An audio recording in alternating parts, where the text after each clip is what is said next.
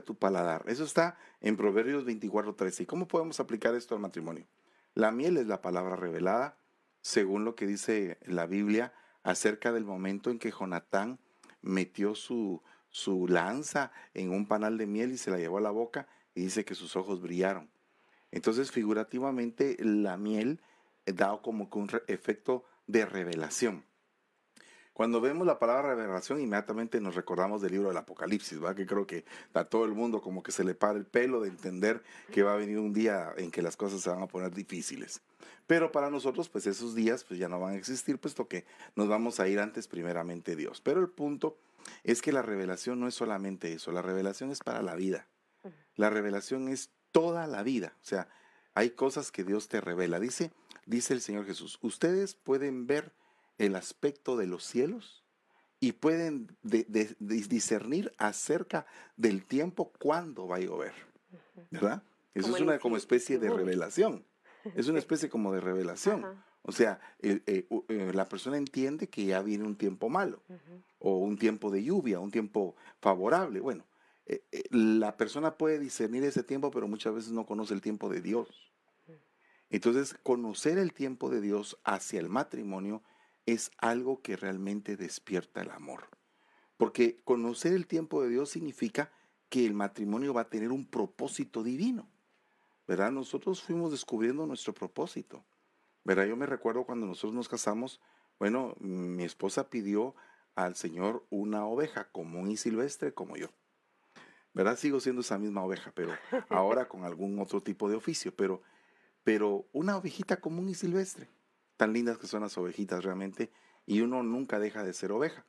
Pero el punto es que esa ovejita común y silvestre fue evolucionando, fue evolucionando y fue encontrando un propósito en el Señor. Esa ovejita no se quedó como corderito, sino que fue creciendo. Y ella también como, como ovejita fue, fue creciendo. Entonces llegó un momento en el cual el Señor nos llamó al ministerio y teníamos que recibir el discernimiento para ver si era el tiempo de Dios para nuestra vida como pareja ser enviados. Y lo definimos. Lo definimos y, yo me vine para acá, ella se quedó en Guatemala un tiempo. Eh, cuando yo le pregunté al Señor por qué estaba sucediendo eso, por qué no, no podía ella venirse, el Señor me dijo, porque tienes que eh, recibir en tu corazón entendimiento acerca del dolor que tiene mi pueblo aquí en los Estados Unidos cuando dejan a su familia del otro lado. Pues yo entendí ese dolor, ese dolor no, yo no se lo deseo a nadie, ¿verdad? Pero Dios te hace pasar un momento revelador para entender el amor. Porque imagínense, nosotros lejos teníamos que mantener la llama del amor. ¿Cómo se tenía que hacer eso? Bueno, llamando todos los días. Me recuerdo que en la mañana nos llamábamos antes de ir al trabajo. Cuando ella iba manejando, hablábamos. Ella llegaba a su trabajo, presentaba su reporte y todo. Y yo de este lado también en mi trabajo. A mediodía eh, eh, sincronizamos horarios para comer a la misma hora y comíamos y hablando por teléfono y en la noche volvíamos a hablar por teléfono, o sea que hablábamos tres veces al día. A veces más. Hasta a veces cuatro o cinco veces, dependiendo de la necesidad que había, pero el punto era mantener ese, ese momentum, esa, esa llama viva, que es algo importante. Sí, eh, una de las cosas que nos ayudó fue eso y, aunque teníamos a veces una o dos horas de, antes o después de diferencia, eh, siempre nosotros manteníamos esa comunicación y, otra cosa que también entendimos era el rol de él aquí y, y, mi, y mi rol allá en Guatemala, porque yo decía, bueno, eh, nos platicamos, nos pusimos de acuerdo y yo sabía lo que él estaba haciendo aquí, él sabía lo que yo estaba haciendo allá. Eh, nunca discutimos eso, o sea, nunca tuvimos una discusión eh, bueno, nunca nos hemos peleado ni por dinero, ni tampoco nos hemos peleado por, por encontrar el punto de Dios en nuestra vida. Eso nunca nos ha sucedido. Hemos tenido otros problemas, pero eso, esos no. Entonces, eh, digamos, eh, nosotros sabíamos qué estaba haciendo él aquí, qué estaba haciendo yo allá, cómo estaban los niños y todo, pero a lo que me refiero es que entendíamos el propósito de cada quien. Y en eso sí nos llevábamos muy bien porque eh, pues entendimos el plan de Dios para nosotros y, y nunca dijimos, eh, a pesar de los, de los, de los problemas eh, normales, digamos, del, del camino, digamos, del Señor, nunca le dijimos al Señor, te equivocaste o, o me equivoqué o no era así, de ninguna manera. Nosotros estábamos seguros para lo cual el Señor nos había llamado. Eso era seguro de cuál era el propósito. El hombre saciado, dice, aborrece la miel, pero para el hombre hambriento todo lo amargo le parece dulce. O sea que la saciedad, que tú estés saciado, es algo que es dulce, ¿verdad? Es como cuando tú acabas de comer algo rico y de repente te sirven algo rico también. Y tú dices, ¿ahora cómo me voy a comer esto? Porque está rico, pero ya no me cabe. Estoy saciado, ya estoy satisfecho. Entonces, de igual manera pasa en una relación. Cuando una persona está satisfecha con la otra persona y viceversa, pues no cabe nada ahí, porque hay satisfacción, hay plenitud, hay llenura. El problema es cuando alguno de los dos eh, recipientes está vacío, porque tal vez la otra persona se lo ha eh, consumido lo que está en ese recipiente y no lo ha sabido llenar. Entonces tenemos que llenarnos. Tenemos que llenarnos, porque si no nos llenamos, pues el otro recipiente está vacío, cada vez se está agotando más, se está agotando más, hasta que llega un momento en que ya no hay más para dar. Y cuando ya no hay más para dar, ¿qué puede hacer la persona? Ahí es una situación crítica, ahí ya es, ya tenemos que como eh, dar respiración y primeros auxilios, eh, porque ya la situación está caótica, ya eh, se avanzó demasiado en el problema. Igual que como sucede con una enfermedad. Una enfermedad crónica, si se descuida, esa enfermedad se lo lleva a uno. Claro. ¿Verdad? Pero ¿por qué? Porque empezó con algo pequeño que no se cuidó y empezó a agrandarse, agrandarse, agrandarse hasta que hasta que fue ya irremediable la, la sanidad, sino que lo que tocaba era pues partir, ¿verdad? Bien tremendo eso porque hay enfermedades que empiezan eh, como inofensivas, pero en el camino se vuelven graves y entonces hasta un dolor de muelas puede ser algo inofensivo y después esa infección se puede ir para el cerebro y se puede complicar. Entonces sí debemos de ponerle atención cuando empiezan los problemas, pero eh, ahí es donde entra como el descuido de uno de los dos, porque digamos, eh, tal vez uno mismo no se ve sus efectos, ¿verdad? Pero si el cónyuge está cerca de uno, se lo van a notar. Pero si no están cerca los dos cónyuges, entonces ¿cómo se van a, digamos, ellos a aconsejar? Por ejemplo, si yo sé que en el saco de él tiene algo que no, alguna motita o algo, yo le digo, mira, quítate porque tienes una motita ahí. Pero si yo no estoy cerca de él, nunca te la voy a ver. O tal vez hay personas que no les gusta que se los diga. Ah, no, y deja ahí, está bien. Pero el problema está que si eso no se nota o si no se dice, entonces se vuelve un problema. Entonces la persona tiene que estar cerca para decirse uno con el otro qué es lo que está mal, porque tal vez yo no me doy cuenta, pero él sí se puede dar cuenta de mis defectos y yo de tus defectos. Y muchas veces no queremos escuchar al cónyuge porque como es el que siempre ha vivido con uno, ¿verdad? Entonces dice, ah, siempre como molesta o algo así, pero realmente es como un espejo que se mantiene ahí siempre. Él es mi espejo, yo soy su espejo, ¿verdad? La palabra es el espejo de todos, pero eh, nos tenemos que estar comunicando para podernos decir las cosas y que nosotros aceptemos ah, eh, eso, ¿verdad? Es importante que nos escuchemos. Dice la palabra Proverbios 27.9, dulce para su amigo es el consejo del hombre. Entonces cuando en un hogar hay consejo, pues hay dulzura. Pero hay que saber cómo aconsejar. Eh, o sea, el, nivel del consejero se va a medir en, el, en cómo es que la otra persona captó lo que le dijo. Mm. ¿Verdad? Porque una persona puede dar un consejo, pero si no hizo mella en nadie, ¿verdad? O estaba hablándole a un pueblo necio, o simplemente él no supo cómo dar ese consejo. Entonces, hasta cómo se da el consejo debe de ser adecuado para que sea edificante. Porque cuando tú das un consejo edificante, puedes hacer que el corazón de la persona te ame y te bendiga y diga, puchica, qué buena gente sos, ¿verdad? Y si eso se da en la pareja, pues enhorabuena. Pero la falta de dulzura en el matrimonio eh, se manifiesta también por la escasez de buenos consejos en la pareja. Tanto entre ellos como que venga alguien externo y que les dé un consejo. ¿Verdad? Dice eh, Eclesiastés 5:12, dulce es el sueño del trabajador. O sea, ¿cómo es que tú le muestras a una persona que la amas? Trabajando por ella. ¿Verdad? Cuando tú trabajas por ella, pues dices tú, me ama porque, porque me cuida, porque trabaja por mí. Cada quien en el área que le corresponde, ¿verdad? Pero yo creo que eso es importante porque, eh, como yo les decía antes, si, si eh, el alma de la otra persona no está satisfecha, pues está vacía. Y entonces un corazón vacío es algo bien peligroso. ¿Verdad? Súper peligroso. Sí. Entonces, ¿cómo puede ser llenado? Con buenas cosas. Una de ellas es el trabajo. Digamos, y, y tal vez una de las cosas que, como la comunicación es tan clave en el matrimonio, ¿verdad? Yo creo que la comunicación es impresionante, pero digamos, tal vez uno no entiende cómo es que la otra persona quiere que uno le diga las cosas. Eh, digamos, puede ser que uno de los dos es más, bueno, siempre hay uno más callado que el otro, pero digamos que no se platican eso. ¿No sería bueno, por ejemplo, decirle, mira cómo quieres que yo te diga las cosas, por ejemplo? Eh, porque cuando está uno enojado, pues uno ni cuenta se da, pero en lo normal, en la, en la vida normal, ¿cómo quieres que yo te diga las cosas? Porque puede ser que no hemos encontrado el punto para que nos, la otra persona nos escuche. Claro. Porque tal vez somos, hablamos muy fuerte o por, no sé, por diferentes cosas, ¿verdad?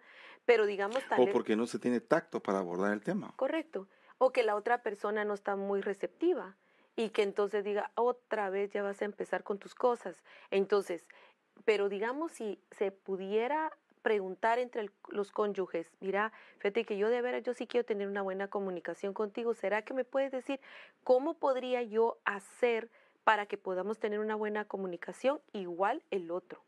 Y llegar a una concordia entre los dos para que realmente funcione, porque podemos estar diciendo aquí muchos consejos, pero si no los vamos a practicar, solo tenemos el conocimiento, pero no tenemos la práctica.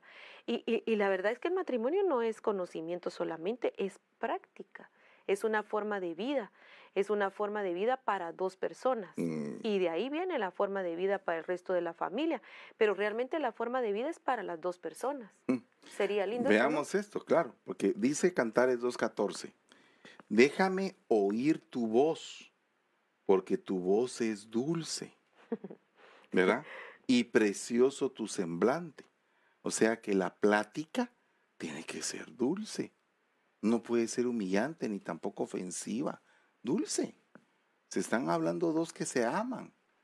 Eh, bueno, eso es en lo que se supone que se aman, porque lamentablemente muchas personas se dejaron de amar, pero podemos empezar a reescribir la historia y empezar a ver cuáles son los puntos por los cuales te dejaste de amar con tu pareja. Y entonces empezar a generar cosas que puedan devolver ese amor. Muchas veces el amor no está muerto totalmente, sino que, sino que simplemente necesita ser despertado y activado. El amor puede estar ahí por un montón de tiempo, pero la otra persona se cansó de que la lastimaran. Entonces llega un momento en el cual la otra persona dice, no, ya, that's okay, ahí que se quede. Esto es mi corazón, Dios mío, aquí está mi corazón. Tú lo conoces, se le ama, pero hasta aquí no más. Voy a poner un límite, porque esto ya no es sano. Porque también uno tiene que saber cuándo deja de ser sano el poder estar entregando y entregando y entregando y entregando. Era lo que yo les decía hace unos días allá en Filadelfia a los hermanos. Nos- cuando tú llegas a una iglesia y vienen los hermanos y ellos eh, se brindan, te, te, eh, se- se sí, se ponen ahí, hermano, que quiere comer y que comase su taquito y que coma que su enchiladita y que eh, todas esas cosas tan ricas que le dan a uno, con un amor muy especial. Entonces, uno siente esa tensión y uno dice, Dios mío, aquí eh, esto es inmerecido, pero me están eh, amando. Pero hay quienes dicen, ¿por qué sirven al pastor? Si la Biblia, Jesús dice que Él vino a servir y no a ser servido, ¿verdad? Y es válido el punto hasta cierto punto también, porque también el Señor Jesús cuando fue a la casa del fariseo le dijo, vine a tu casa y no me besaste. Mm, Vine a tu casa y no me lavaste los pies. Vine a tu casa y no me recibiste bien. O sea que él esperaba un recibimiento. Claro. Porque hay momento para servir y momento para ser servido. Hay momento en que uno tiene que atender y hay momento en que lo tienen a uno que atender. Pero el problema es que a veces hay una falta de lenguaje en el sentido de la atención. Digamos que, va, o por ejemplo, eh, el, ah, el hombre no necesita tanto que la casa esté limpia sino que, lo, eh, que esté limpia, pero no que esté como que fuera hospital esterilizado, sino que esté limpia, aceptable, ¿verdad? Y entonces, pero ella le quiere manifestar su amor a él teniendo la casa como que fuera hospital, esterilizado todo. Entonces, bien es cierto que el hombre lo va a apreciar, pero no, no lo va a entender porque no es lo que su corazón demanda, ¿verdad? De igual manera, la mujer lo que desea es que, por ejemplo, el hombre, qué sé yo, la, la lleve a pasear al mall, porque ese es el punto donde ella se siente amada. Pero al hombre le fastidia ir al mall. Entonces, no se entienden en el lenguaje del amor. O sea, en donde quieren ser servidos, no se sirven. Pero ahí es donde entra precisamente el esfuerzo.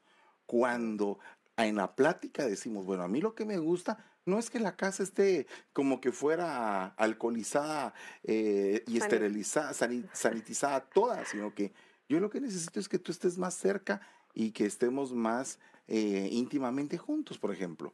Y, ella puede decir, mira, sabes que a mí no me gusta eh, tal cosa tuya, pero me gusta que me lleves al mall. Entonces, hacen el sacrificio por medio de la plática y hacen lo que tienen que hacer para servirse en el mismo lenguaje porque el problema es que a veces hablamos en lenguajes distintos.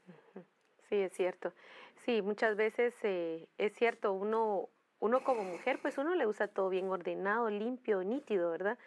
Y, y sí, a veces, pues, a veces uno se pasa, pero es la forma como uno dice para que se sientan bien, ¿verdad? Porque uno ve que los niños se ponen bien contentos cuando, cuando la casa está bien arreglada, aunque ellos la desarreglen, pero ellos quieren que su mamá arregle la casa.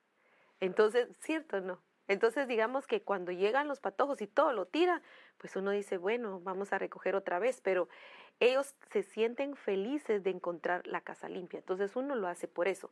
Pero sí, efectivamente, las, las prioridades de un hombre no son las prioridades de, de, de una mujer. O de los hijos. O de los hijos. Que ahí es un punto. Por eso es que tenemos que tener un sentido de vida.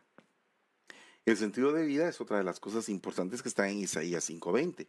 Hay de los que llaman al mal bien y al bien mal, que tienen las tinieblas por luz y la luz por tinieblas, que tienen lo amargo por dulce y lo dulce por amargo. Fíjese qué tremendo es, porque entonces significa que hay personas que reciben dulzura pero piensan que no es dulzura. ¿Verdad? Eh, por ejemplo, eh, un gesto, una, un agrado.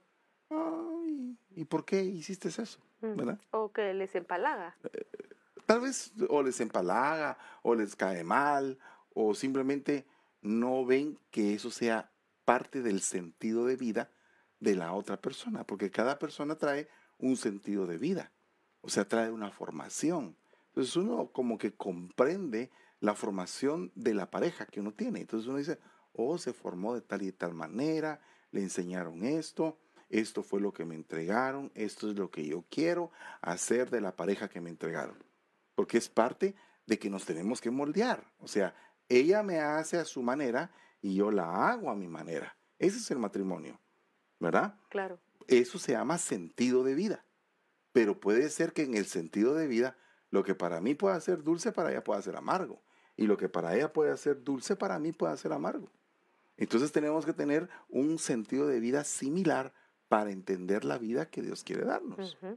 Sí, eso es bien importante porque nosotros, eh, digamos, si no nos ponemos de acuerdo, pues cómo vamos a caminar juntos, dice la palabra, pero digamos, em, hay veces que uno cree como que es automático que ellos lo tienen que hacer. ¿verdad?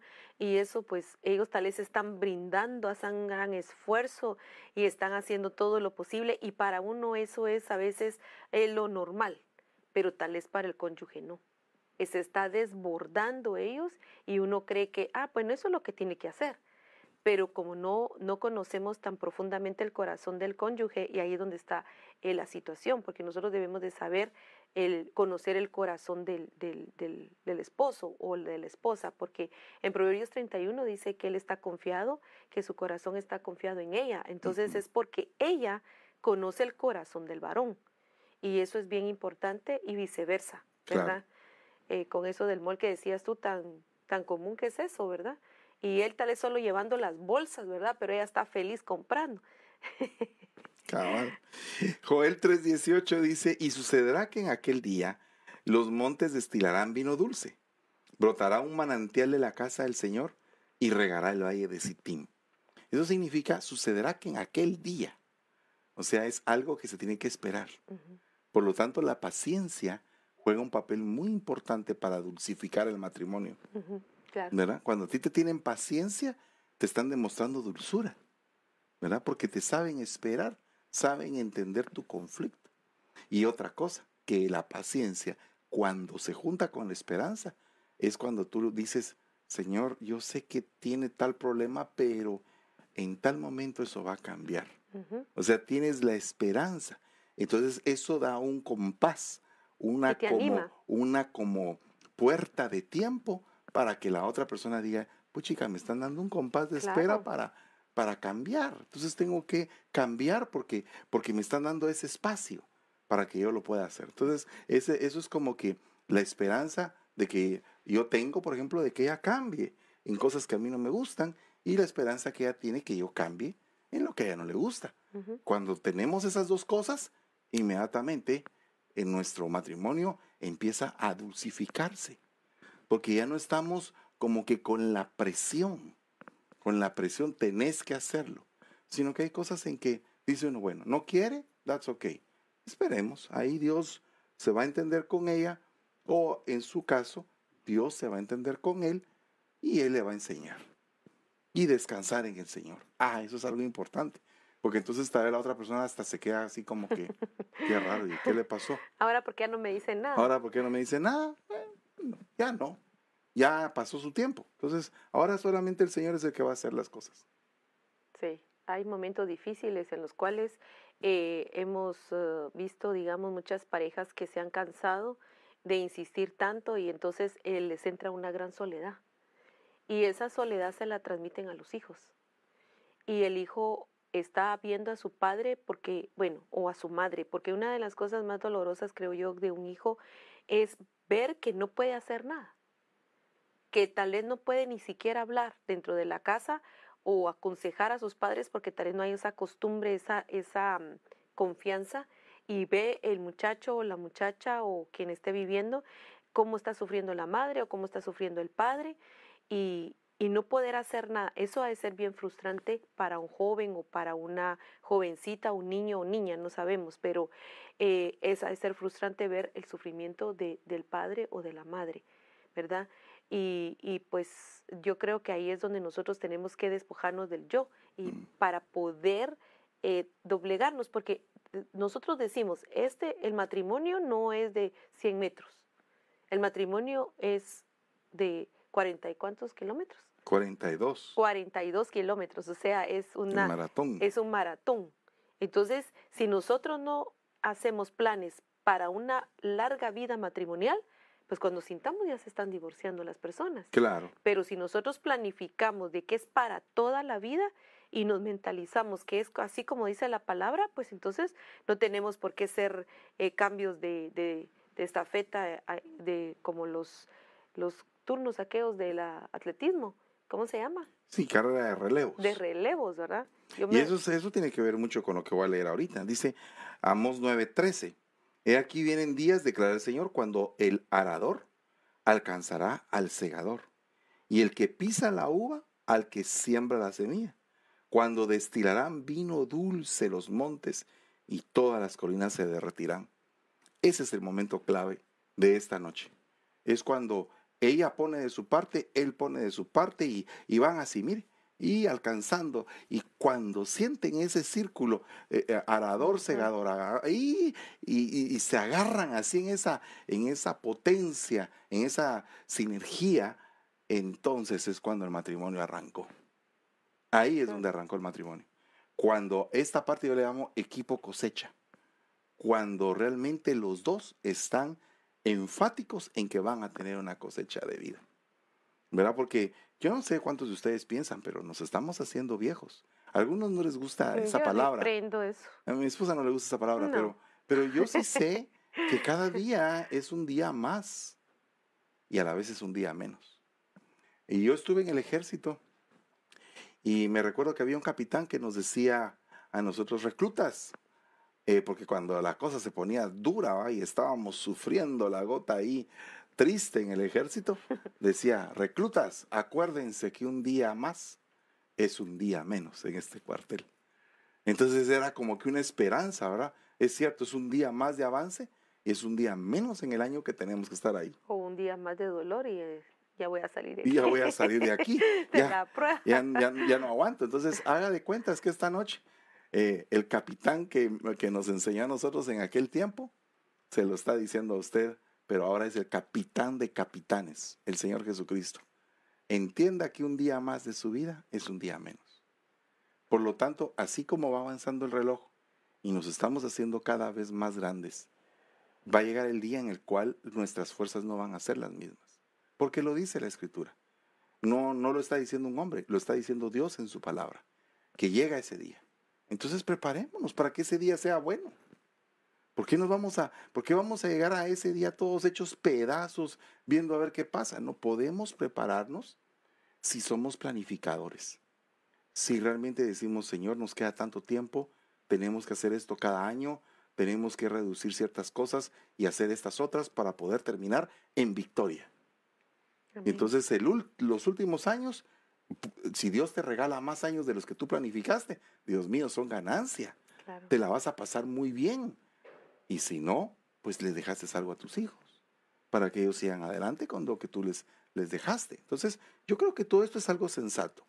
Tenemos que ser cuidadosos de este punto. Santiago 3:11. ¿Acaso una fuente, por la misma abertura, puede echar agua dulce y agua amarga? Eso se llama bipolaridad.